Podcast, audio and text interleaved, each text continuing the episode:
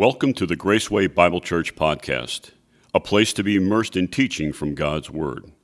We hope you will be blessed by our sermon series, Difference Makers Women Chosen by God. Learn with us about how often overlooked women make a difference in the world around them through the power of God. Find out more about this or any of our sermons at www.gracewaybc.org. Join us now as we dive into God's Word. Rahab is uh, kind of, in some ways, a rather unique person in Scripture. And uh, she, she comes to us as a prostitute that the Lord redeemed, and a, a wonderful uh, treasure of God's mercy and God's grace, a woman of faith, and it was by that faith that uh, our God saved her. And so there's a wonderful message in there for each one here today. No one is too low. No one is too sinful. No one is too uh, lost that God cannot save him or her. And we often think of, of uh, the Old Testament saints and the Old Testament uh, heroes of the faith as being these great examples of, uh, of religiosity and sainthood. But actually, when we study our Bibles, we really see that things are not quite that way. And that they were people just like you and me, even as James reminds us of, of Elijah, who was a man just like you and I. But he prayed and he had faith, and God used him and God changed him and made him into a, a vessel of grace and mercy in which his spirit dwelt, as he does with each one who calls out in him in true faith. And it reminds me of uh, something today that, that uh, has kind of been on my mind a lot, and that is the idea of what is a Christian or who is a Christian. And we go through our day, and in many ways, we don't suffer for the name Christian.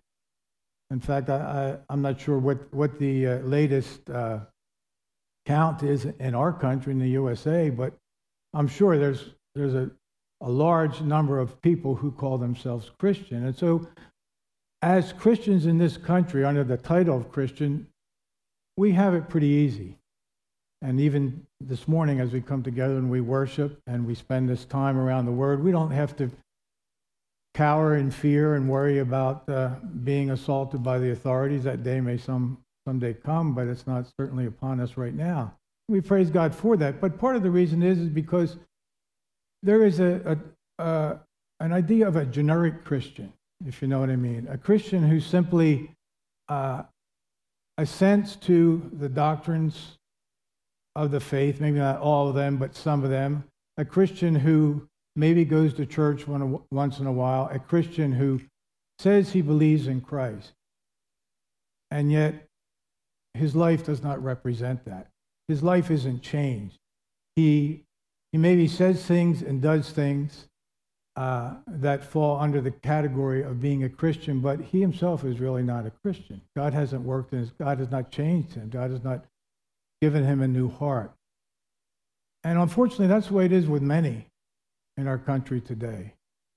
Many who attend church are Christians in name only. I call them generic Christians. And then there's the the uh, the fellow that came to our to our ministry a couple weeks ago. We had a plumbing problem, and in the process of, of clearing out this this main drain at uh, on our property there at Commission on Compassion, I got talking with him, and he started opening up about all these ideas, conspiracy theories, and about the Third Reich being very active, and that uh, uh, he, he, he went on about uh, clones and how Tom Hanks, the actor, is yeah died a long time ago. He's just a clone, and he's going on about uh, uh, the president, President Biden. He's really not alive. He's just he's a robot that the Democrats have put there.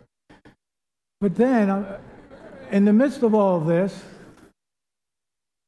he says, uh, something about reading the Bible. And he says, I'm a Christian.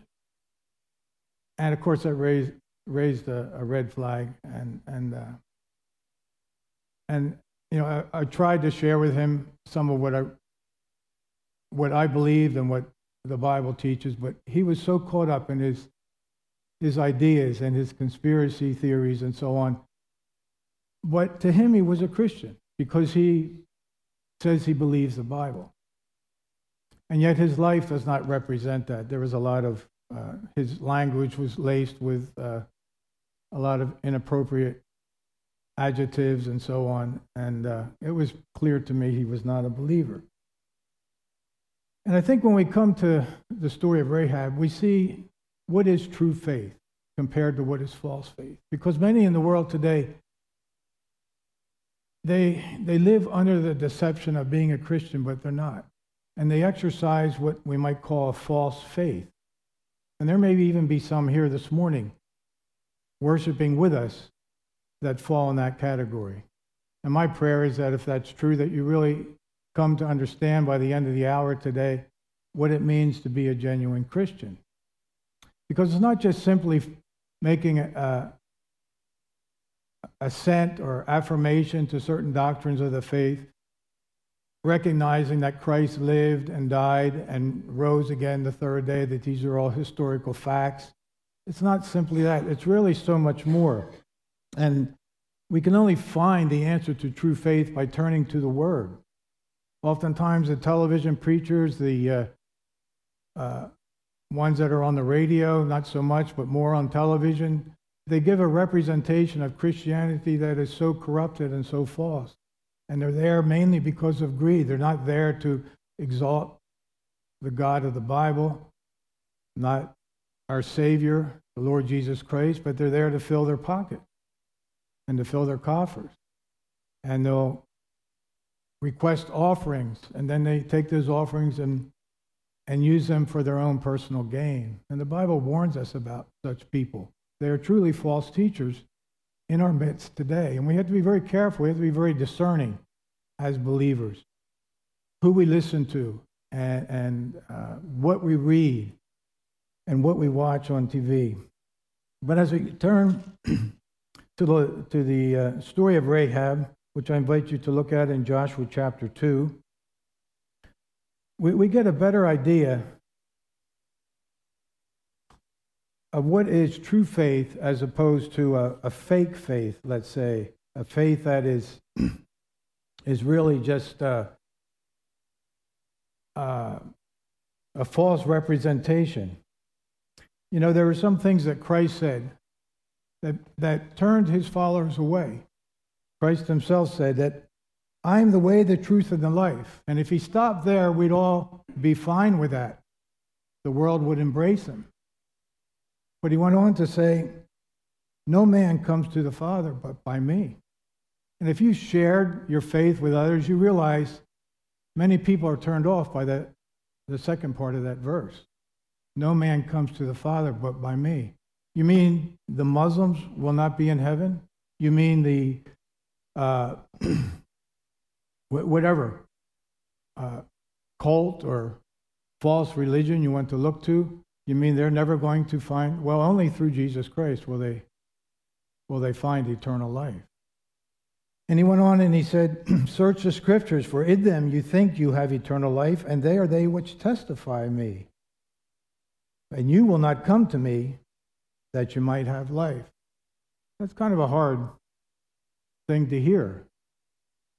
And yet it is a rebuke to the pride and uh, the false perception that the Pharisees had of who the Savior was. In Luke 9:23, he said to them all, "If any man come after me, let him deny himself and take up his cross daily and follow me." Again, it's it, it, it's a challenge that the Christian life is not just simply a walk in the park. It's not just an, an affirmation of certain doctrines and creeds, but it's a daily a daily effort that we must put forth in following Christ. It's a daily discipline, a spiritual discipline. Matthew 2:17 he says when Jesus heard of it he said unto them They that are, are whole have no need of the physician, but they that are sick. I came not to call the righteous, but sinners to repentance. Many people are offended by the term sinner today, and they don't want to hear you make a reference to sin and the fact that your sin was so great and grievous before God that Christ had to suffer on the cross in order to secure our redemption. In Matthew uh, 7:21 he says not everyone that says to me Lord Lord shall enter into the kingdom of heaven but he that does the will of my Father which is in heaven. Many will say to me in that day, Lord, Lord, have we not prophesied in thy name, and in thy name have cast out devils, and in thy name done many wonderful works? And then will I profess unto them, I never knew you. Depart from me, ye that work iniquity. Didn't he say those that prophesy in my name? Those that cast out devils, they sound like wonderful spiritual work but they're works of deception because they're not done for the honor and glory of God, and they're not done under the power of the Spirit of God. They're done more out of greed, they're done more out of a work of deception. And he says, I never knew you. Depart from me, ye that work iniquity. So, what does it mean to be a genuine Christian? What does it mean to have genuine saving faith? I think we find the answer to that in Joshua chapter 2. As we, we look at uh, the chapter, we remember its context that Moses has died, and in chapter 1 of, of Joshua,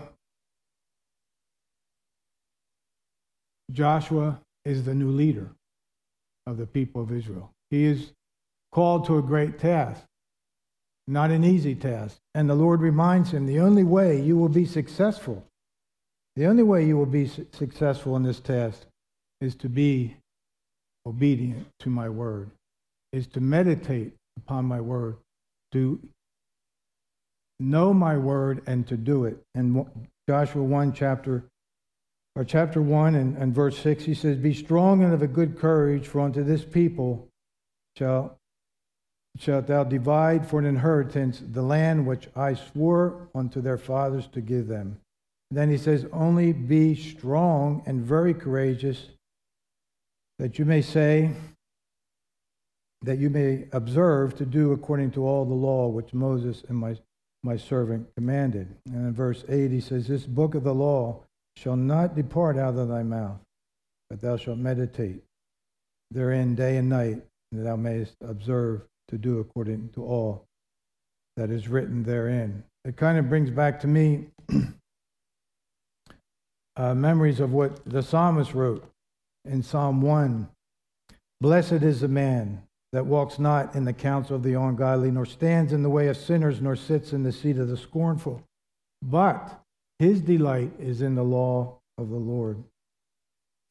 And in his law does he meditate day and night. He shall be like a tree planted by the rivers of water that brings forth its fruit in its season. Its leaf shall not wither, and whatsoever he does shall prosper. And so, if Joshua was to prosper against his enemies, if he was going to have success in confronting the Canaanites and receiving the promised land, it was only going to be done as he focused on God and his word and was obedient to it. And a similar command or similar instruction comes to us through the words of Christ. That those who do his will, those who believe and not only believe but do, will be blessed and will be uh, of his family. So let's look at, at chapter 2. And I want to go through the whole chapter quickly, just reading to bring, uh, refresh our minds of this account that probably we all have uh, read before. And Joshua the son of Nun sent out of Shittim two men to spy secretly, saying, Go, view the land, even Jericho. And they went and came into a harlot's house named Rahab, and they lodged there. And it was told the king of Jericho, saying, Behold, there came men here tonight of the children of Israel to search out the country. And the king of Jericho sent to Rahab, saying, Bring forth the men that are come to thee, which are entered into your house, for they are come to search out all the country. And the woman, the prostitute, took the two men and hid them, and said thus, There came men to me, but I do not know from where they came. And it came to pass about the time of the shutting of the gate, when it was dark, that the men went out. And where the men went, I do not know. But pursue after them quickly, for you to overtake them.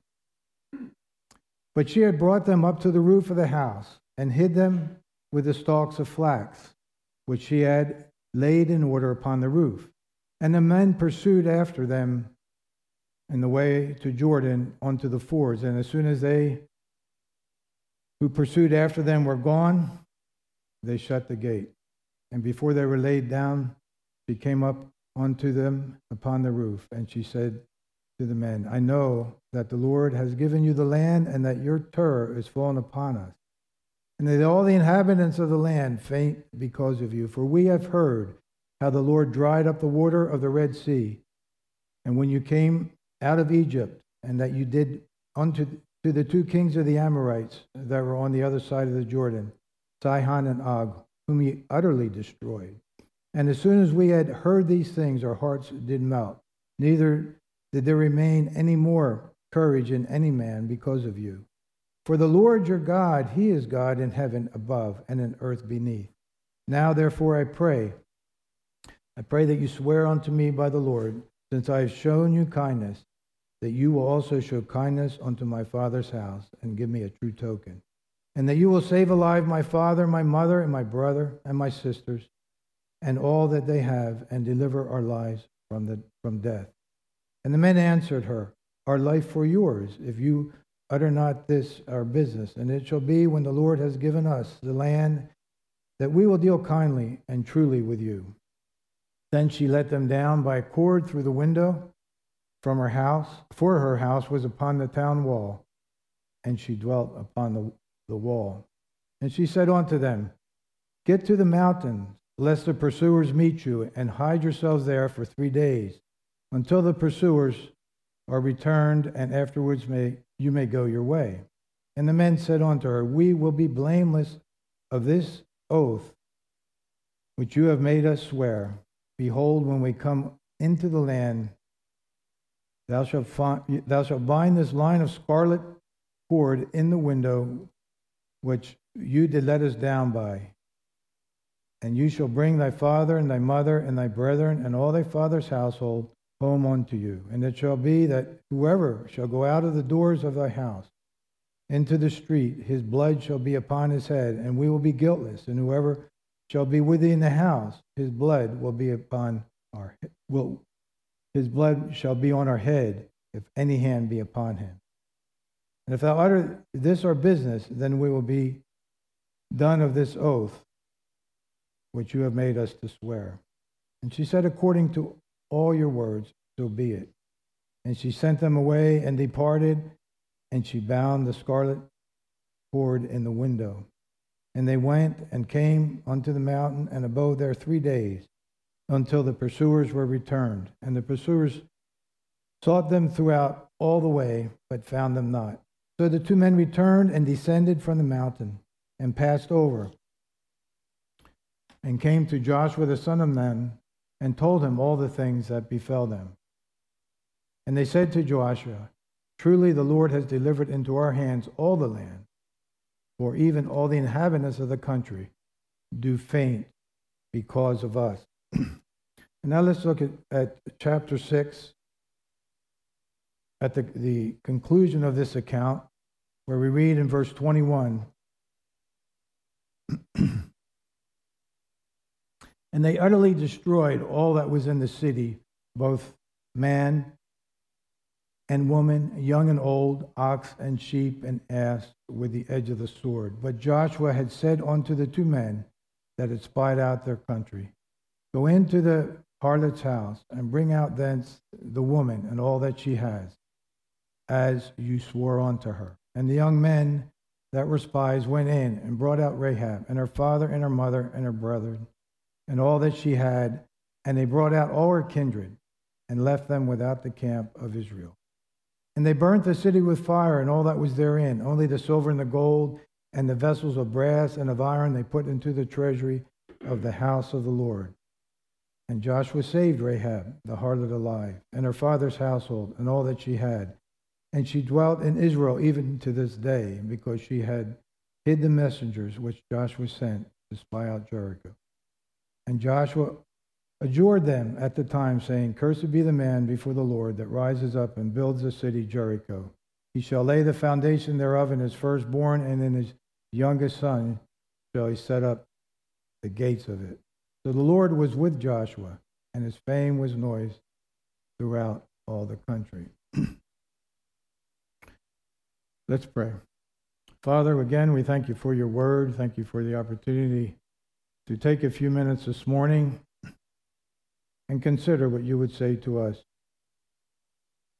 May your Spirit have free course in our hearts and our minds to, to do and to lead us as you so desire. We pray, Lord, that our will would be submissive to you in all things. Again, we thank you for the word, the precious word that we hold in our hands, Lord, and may we be submissive to it and obedient to it.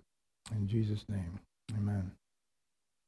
So, returning back to Joshua chapter 2, we see Rahab first introduced to us as a, a woman of the world.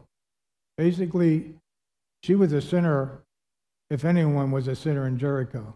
The Canaanites were idolaters, and we can be sure that that was part of Rahab's uh, spirituality to worship the, the heathen idols of the Canaanites that sometimes even required child sacrifice. But not only was she an idolater, but she was also a prostitute. And it was her means of livelihood. So her sin was, was a professional sin, we might say. And yet, She was the one out of all the people in, in, in uh, Jericho that accepted the spies that day. And it was only because God moved in her heart and God worked in her heart, we can be sure that she had that welcome to these spies that came from Israel. And it's interesting that uh, it says in It, let me see here. In verse 4, it says, The woman took the two men and hid them. And in doing so, she put her own life in peril.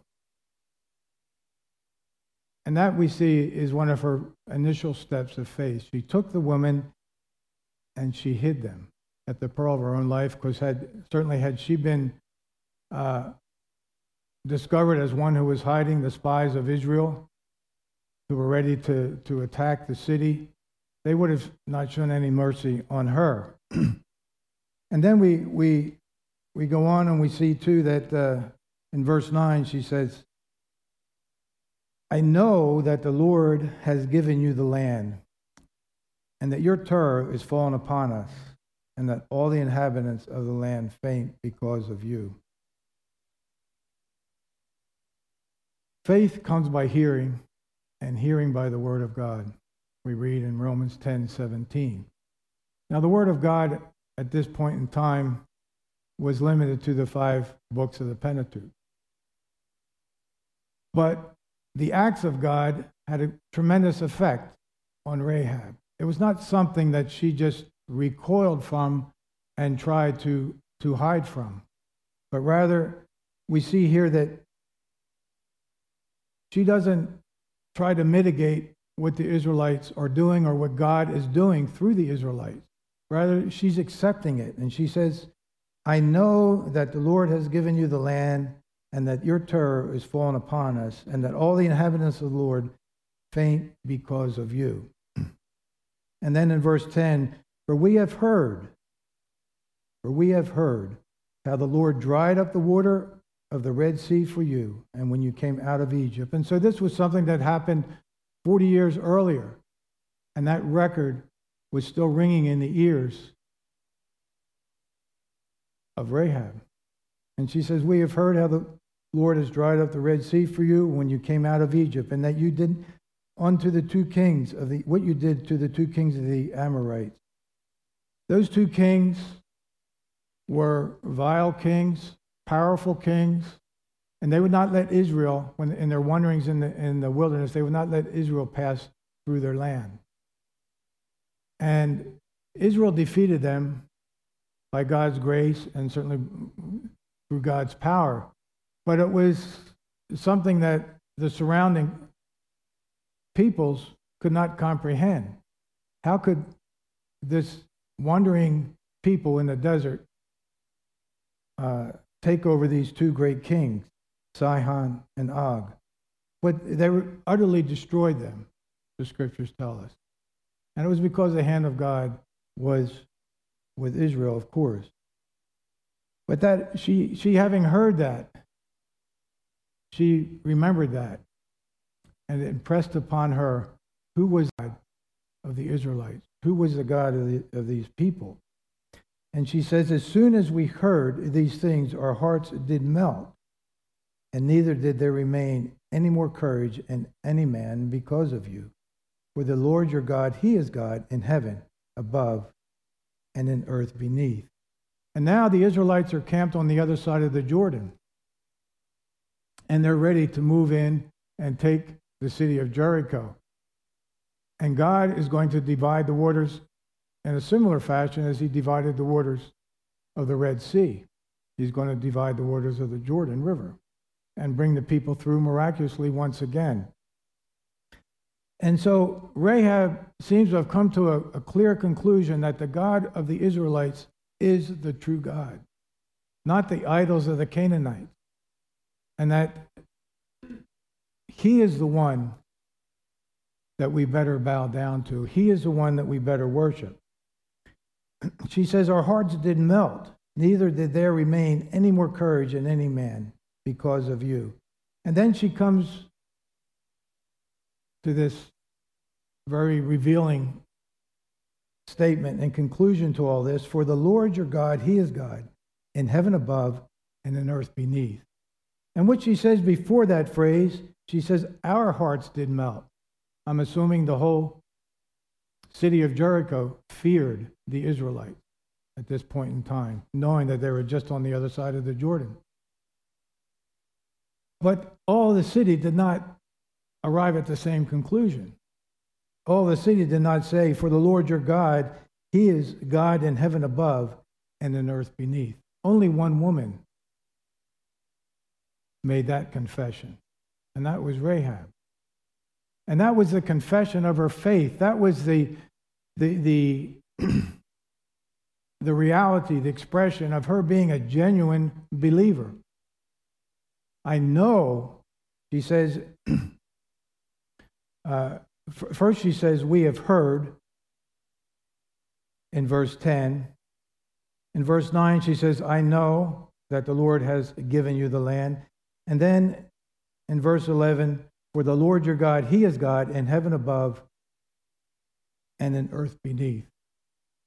A pretty bold confession for one who was a prostitute, one whose, pro- whose profession is basically a profession, a sinful profession, one who has been raised to be an idol worshiper and lives among idol worshipers, one who has heard very little apart from these, these acts of God among his people, one who said very, very little about the true God. But with that little bit of knowledge, she took a step of faith and believed, even to putting her own life in peril. She, she not only put her, her life in peril in, in receiving, receiving the spies, but she did it when she lied to the king, the, the king's henchman. Again, if she had been caught lying, it would have been the end of her. But she lied. It's kind of strange to say it, but it actually was an act of faith that she lied to those who were seeking out the spies. And not that she had to lie. We understand that God doesn't need a lie to accomplish his purposes. But in God's grace, he worked with Rahab. She shows her faith also when she let the man escape through a cord lowered down from a window in the wall. Again, had that been observed by anyone and had it been reported, Rahab was putting her life on the line. And uh, when she reached out to her family, because we are told that she, she brought her brothers, her mother, her father, her sisters, all of that into the house on the day of the attack so that they might be saved. All this was a great act of faith, and all of it was a demonstration of what she believed. She was not simply making an empty affirmation that she agreed with what Israel said about their God, but rather it was a, an expression of living faith. And then we're told in Joshua 6 and verse 23 that when she was delivered, when the spies went in and brought out her family and saved her and her family, that they put her in the outer camp of Israel. And I imagine that was a bit humbling. But she had, and she had to be there, and her family had to be in that outer camp for a time, as were the, the regulations concerning purification. But here's a Gentile woman, a Canaanite woman, submitting herself to all of this because simply because of her faith. She didn't have any ulterior motive, but simply that she believed in the God of Israel. And she believed that he had the power to deliver her and deliver her family. And so there is, a, in, in one sense, her faith saved her physically from the destruction of Jericho. But also we realize that her faith saved her unto the saving of her soul. So let's go to, to James and chapter 2.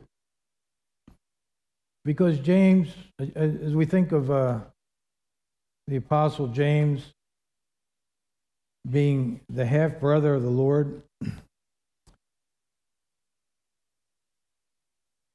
he's the apostle of faith, we might say. You think of uh, John, the writer of the Gospel John, as the apostle of love. And yet, when we come to James, we see that James' big thing is faith.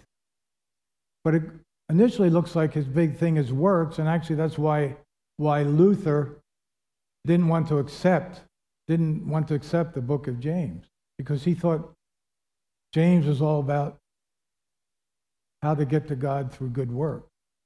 But really, it, James is not writing about good works versus faith. He's really writing about false faith versus true faith. And again, we come back to that, that idea of a generic Christian.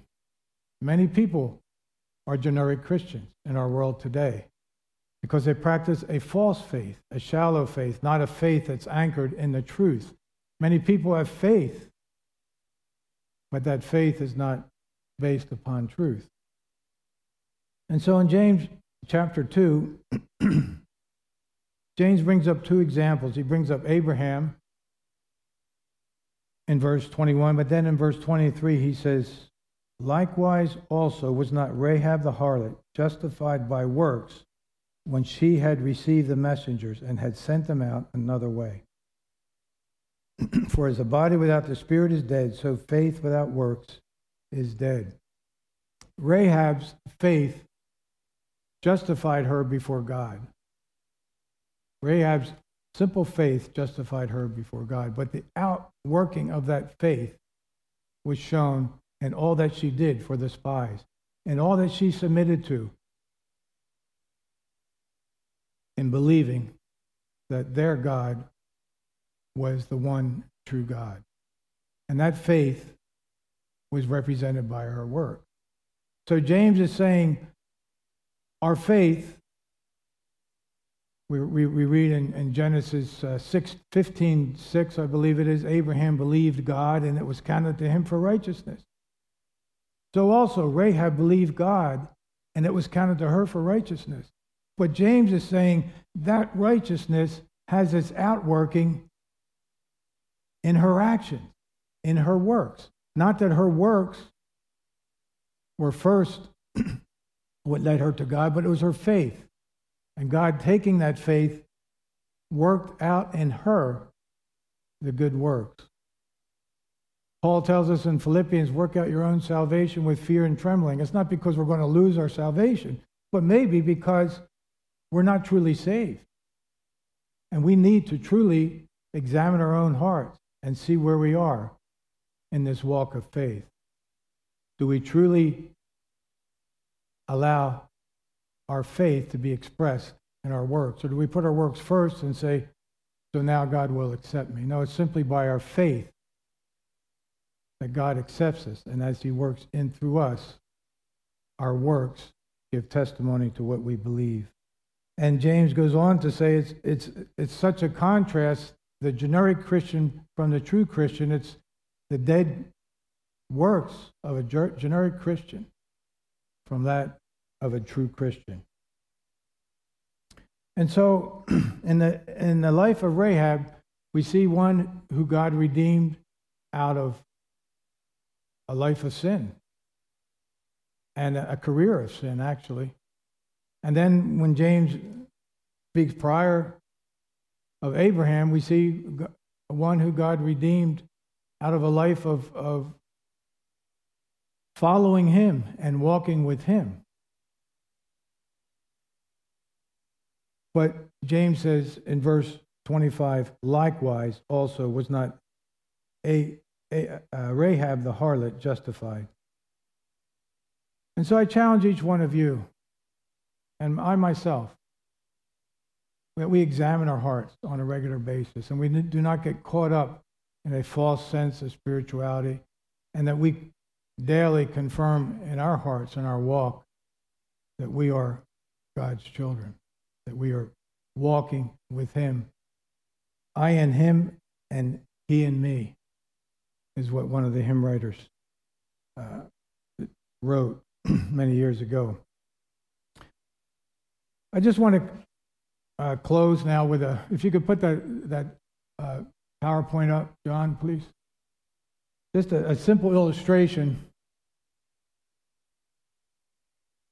This is kind of a cycle. We read in, in Romans 1:17 that we go from faith to faith and the just shall live by faith. It doesn't mean our works are not important. It's just that the works are not the basis of our salvation. They're the fruit of our salvation. And it begins by hearing the word of God. And that is followed by faith. And if you hear the word of God, but you're not moved to believe, we need to cry out, as did uh, the man in, in, in, in uh, the life of in Christ's ministry. I believe, Lord, help my unbelief. But we go from faith, and that faith leads us to conviction and repentance. And then God transforming us, giving us a new life, giving us the indwelling Holy Spirit. God produces good works in us and those works please God. Hebrews 11 6, 6 says that without faith it is impossible. It is impossible to please God. He doesn't say without good works. That's not even the issue. But he says without faith it is impossible to please God. So if you're here this morning and you've never taken that step to believe and trust in Christ simply because you realize you're a sinner, you realize that you have nothing with which to, to merit yourself before God,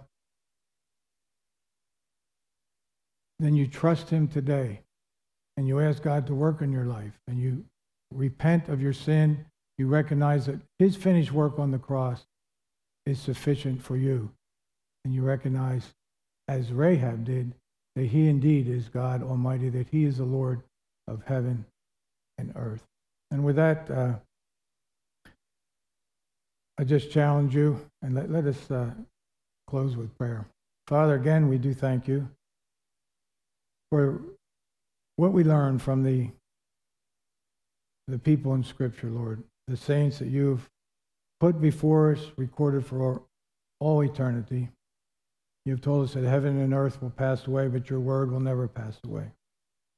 And we thank you for that wonderful promise, Lord, and we pray that we might be more and more rooted in your word and for, uh, focused upon your word and upon your Son, the Lord Jesus Christ. And we thank you, Lord, for all that you will do and are doing. In Jesus' name, amen.